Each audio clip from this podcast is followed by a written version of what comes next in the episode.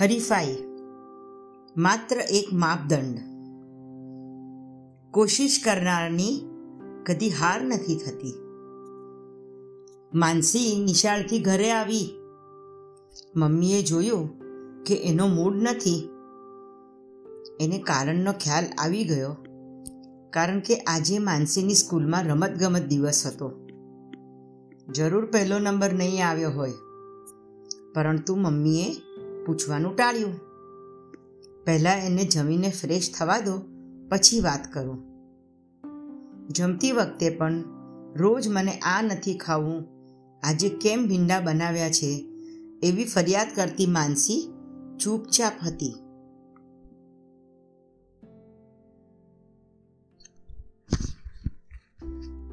એટલામાં જ માનસીની નાની બહેન શિખા આવી અને એણે પૂછ્યું દીદી, કેવું ગોલ્ડ મેડલ મળ્યું ને? અને માનસી ચીડાઈ ગઈ. તું તારું કામ કર ને બહુ ડાહી બન્યા વગર. તને બહુ પંચાત છે. એક તો મને પૂર્વી પર બહુ જ ગુસ્સો આવે છે અને પાછી તું કચકચ કરે છે. હવે મમ્મીથી ના રહેવાયું મમ્મી કહે, માનસી, આ કઈ રીતે વાત કરે છે નાની બહેન જોડે? એ તો ક્યારની તારી વાટ જુએ છે? અને થયું શું? એ તો કહે,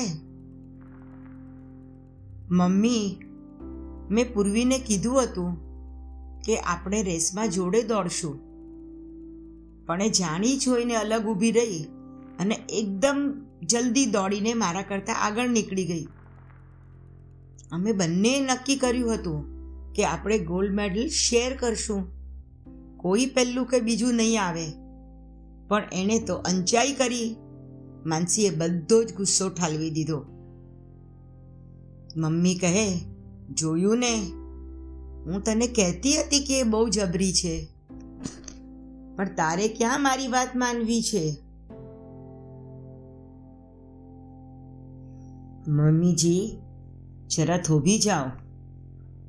આ તમે તમારી દીકરીને શું શીખવાડી રહ્યા છો?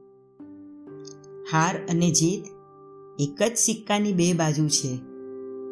કદી હાર તો કદી જીત. અને એક વખતની હાર એટલે કંઈ જિંદગીભરની હાર નથી. આજની પેઢીના માતા પિતાને એમનું બાળક બધે જ પહેલું આવે એવું જોઈએ છે. પછી એ ભણતર હોય કે શાળામાં થતી કોઈ હરીફાઈ. આને કારણે બાળક પણ જરાય કંઈ પણ ઓછું મળે તો સમાધાન કરવા તૈયાર નથી થતું. એ નકારાત્મક વલણ અપનાવે છે. એટલે જ બાળ શિક્ષણના નિષ્ણાતો બાળકોને હરીફાઈમાં પહેલો, બીજો એવો નંબર આપવાનો વિરોધ કરે છે. એમના મતે બધા જ બાળકોને ઇનામ મળવું જોઈએ. અને એમની આ વાત સાચી પણ છે. ઘણા વર્ષો પહેલાં હું જ્યારે શાળામાં શિક્ષિકા હતી, ત્યારે હું પણ એવો જ આગ્રહ રાખતી હતી કે દરેક બાળકને પ્રોત્સાહન મળવું જોઈએ. પણ સાથે સાથે બાળકને સ્પર્ધામાં ભાગ લેવો એ ફક્ત ઇનામ માટે નહીં, એવી પણ સમજ આપવી જોઈએ. જ્યારે મારી દીકરી સ્કૂલમાં ભણતી હતી ત્યારે દોડવાની હરીફાઈમાં ભાગ લેવા હંમેશા આનાકાની કરતી. કહેતી કે, મમ્મી, હું તો દર વખતે છેલ્લેથી બીજી આવું છું. અને ત્યારે હું એને હસીને કહેતી કે, દોડ્યા વગર કેવી રીતે નક્કી થાય બેટા? આ વખતે તું હંમેશ કરતાં થોડી વધુ ઝડપથી દોડવાનો પ્રયત્ન કરજે. કદાચ તું આ વખતે છેલ્લેથી બીજીના બદલે છેલ્લેથી ત્રીજી પણ આવે. અને મારી પર ગુસ્સે થતી કે તું કેમ મારો મજાક ઉડાવે છે, મમ્મી? અને મારો જવાબ હતો કે, બેટા, મારા માટે તો તું ભાગ લે એ મહત્વનું છે. તું પ્રયત્ન કરે, એમાં જ હું ખુશ છું. કારણ કે તું ધીરે ભાગે છે એવું નથી. પણ બીજા ઘણા તારા કરતાં જલ્દી ભાગે છે. તારા વર્ગમાં કુલ પચાસ બાળકો છે. અને એમાંથી માત્ર વીસ જ બાળકો દોડમાં ભાગ લે છે. અને તું પણ એમાંની એક છે. એનો મને ખૂબ આનંદ છે. અને હું ખૂબ જ ગૌરવ અનુભવું છું.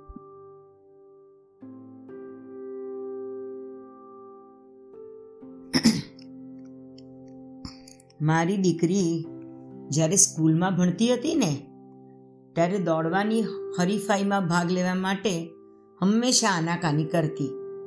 કહેતી કે, મમ્મી, હું તો દર વખતે છેલ્લેથી બીજી આવું છું. અને ત્યારે હું એને હસીને કહેતી કે, બેટા, દોડ્યા વગર કેવી રીતે નક્કી થાય? આ વખતે હંમેશ કરતાં થોડું વધુ ઝડપથી દોડવાનો પ્રયત્ન કરજે. કદાચ તું બીજાના બદલે છેલ્લેથી ત્રીજી પણ આવે. એટલે કે એક નંબર હજુ આગળ આવે. અને એ મારી પર ગુસ્સે થતી કે, મમ્મી, તું કેમ મારો મજાક ઉડાવે છે? અને મારો જવાબ હતો કે, મારા માટે તો તું ભાગ લે એ મહત્વનું છે. તું પ્રયત્ન કરે, એમાં જ હું ખુશ છું. કારણ તું ધીરે ભાગે છે એવું નથી. પણ ઘણા બધા તારા કરતા ઝડપથી ભાગે છે. તારા વર્ગમાં કુલ કેટલા બાળકો છે? પચાસ ને? અને એમાંથી વીસ જ બાળકો દોડમાં ભાગ લે છે. અને તું એમાંની એક છે. એનો મને ખૂબ જ આનંદ છે. આથી તું ફક્ત દોડવાની મજા લે. ઇનામ ભલે મળે કે ના મળે. એ જ્યારે જ્યારે ફેન્સી ડ્રેસની હરીફાઈમાં પણ ભાગ લેતી અને કહેતી કે, મમ્મી, મેં તો બહુ સરસ અભિનય કર્યો છે, એટલે હું તો ચોક્કસ જીતીશ. અને હું એને કહેતી કે, બધાએ તાળી પાડીને, એ જ આપણું ઇનામ.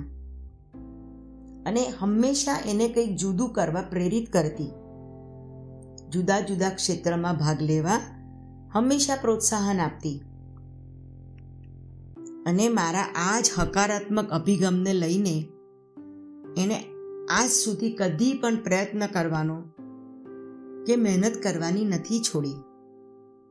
અને એ જીવનના દરેક ક્ષેત્રમાં એનાથી જે આગળ ગયા હોય એમને આંબવાનો પ્રયત્ન કરતી રહી. અને ઘણા બધા અંશે એમાં સફળ પણ થઈ.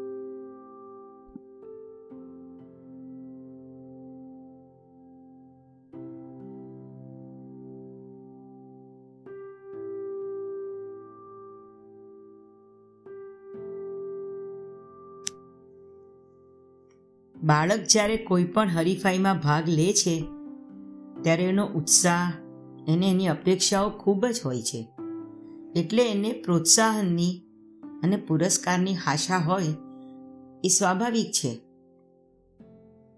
પણ બાળક હરીફાઈમાં ભાગ લેવાની હિંમત કરે એ તો ખૂબ જ સુંદર વાત છે.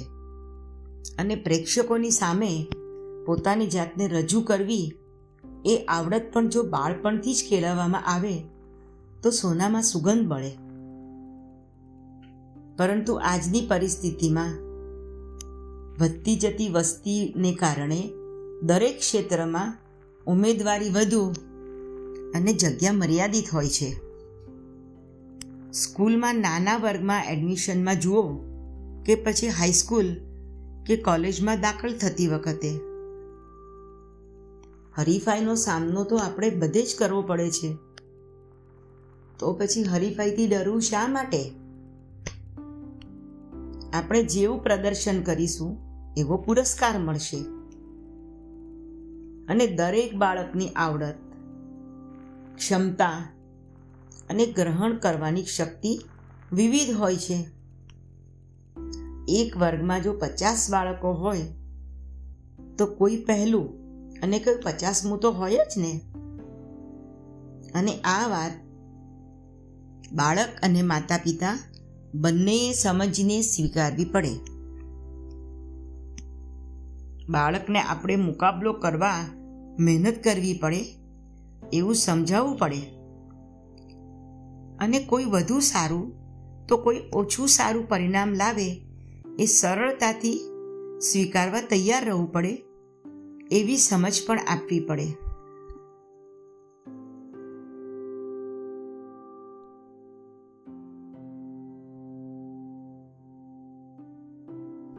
બાળક જ્યારે પણ કોઈ હરીફાઈમાં ભાગ લે, ત્યારે એનો ઉત્સાહ અને એની અપેક્ષાઓ ખૂબ જ હોય છે. એટલે એને પ્રોત્સાહનની અને પુરસ્કારની આશા હોય જ.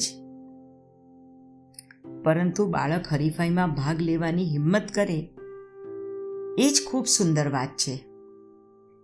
અને પ્રેક્ષકોની સામે પોતાની જાતને રજૂ કરવી એ આવડત જો બાળપણથી જ કેળવવામાં આવે તો સોનામાં સુગંધ ભળે પરંતુ આજની પરિસ્થિતિમાં વધતી જતી વસ્તીના કારણે દરેક ક્ષેત્રમાં ઉમેદવારો વધુ અને જગ્યા મર્યાદિત હોય છે. સ્કૂલમાં નાના વર્ગના એડમિશનમાં જુઓ કે પછી હાઈસ્કૂલ કે કોલેજમાં દાખલ થતી વખતે હરીફાઈનો સામનો તો બધે જ કરવો પડે છે. તો પછી હરીફાઈથી ડરવું શા માટે?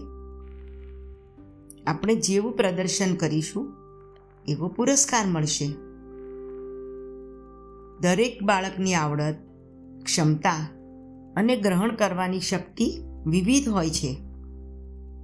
એક વર્ગમાં જો પચાસ બાળક હોય, તો કોઈ પ્રથમ અને કોઈ પચાસમું તો હોય જ. અને આ વાત બાળક અને માતા પિતા બંને સમજીને સ્વીકારવી પડે. બાળકને આપણે મુકાબલો કરવા મહેનત કરવી પડે એવું સમજાવવું પડે. અને કોઈ વધુ સારું કે કોઈ ઓછું સારું પરિણામ લાવે, એને સરળતાથી સ્વીકારવા તૈયાર રહેવું પડે, એવી સમજ પણ આપવી પડે. શાળાના શિક્ષકો પણ આમાં મદદ કરી શકે છે.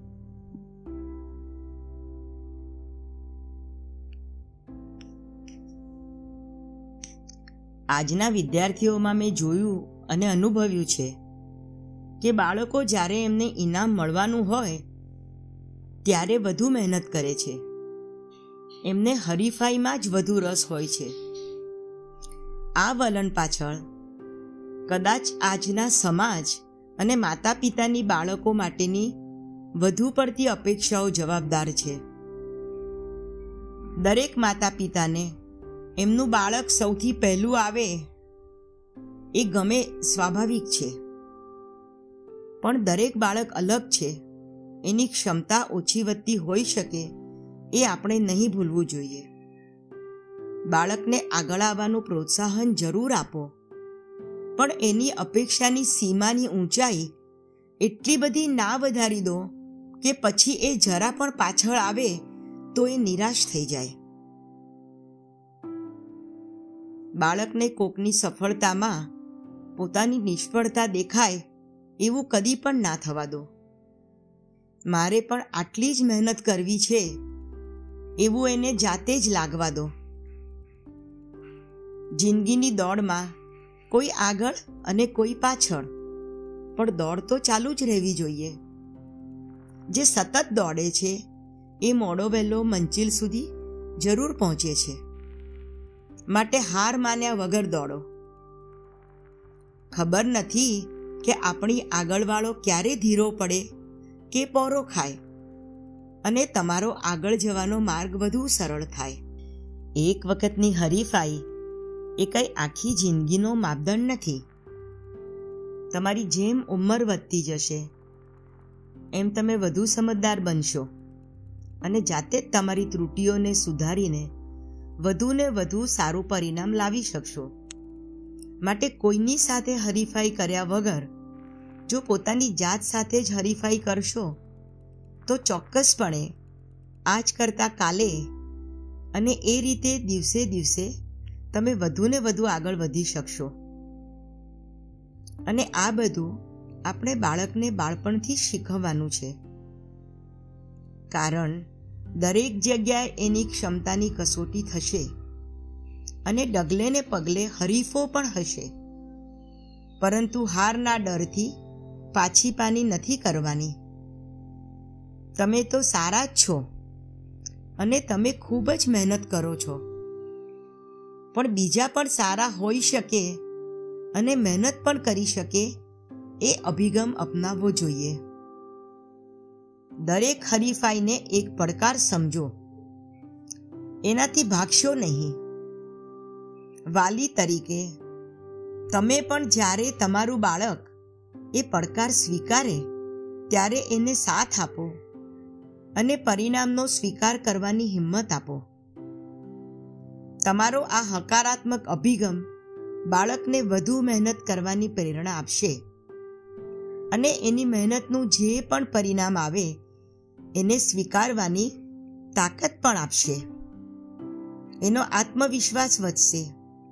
અને એ બાળક એના જીવનમાં આવતી દરેક હરીફાઈને એક તક સમજીને ઝડપી લેશે. એ પોતાની ક્ષમતાને સમજશે. એ કદી નિરાશાવાદી નહીં બને. હતાશ નહીં થાય. એ જિંદગીની દોડમાં સતત આગળ વધશે.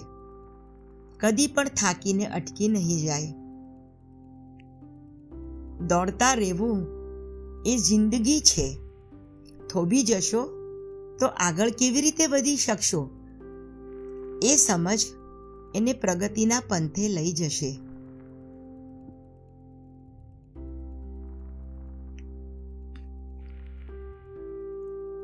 આપણું લક્ષ્ય અર્જુનની જેમ પંખીની આંખનું હોવું જોઈએ.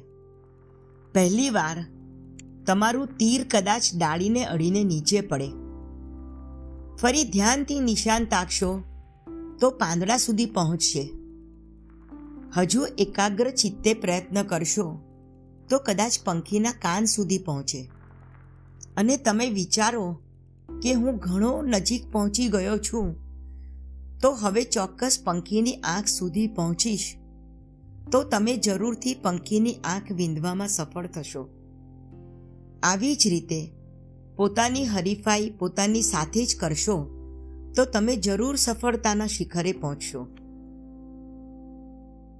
હરીફાઈથી ડરો નહીં. એને એક પડકાર સમજો. જો તમે એ પડકાર સ્વીકારશો, તો જ કંઈક મેળવશો.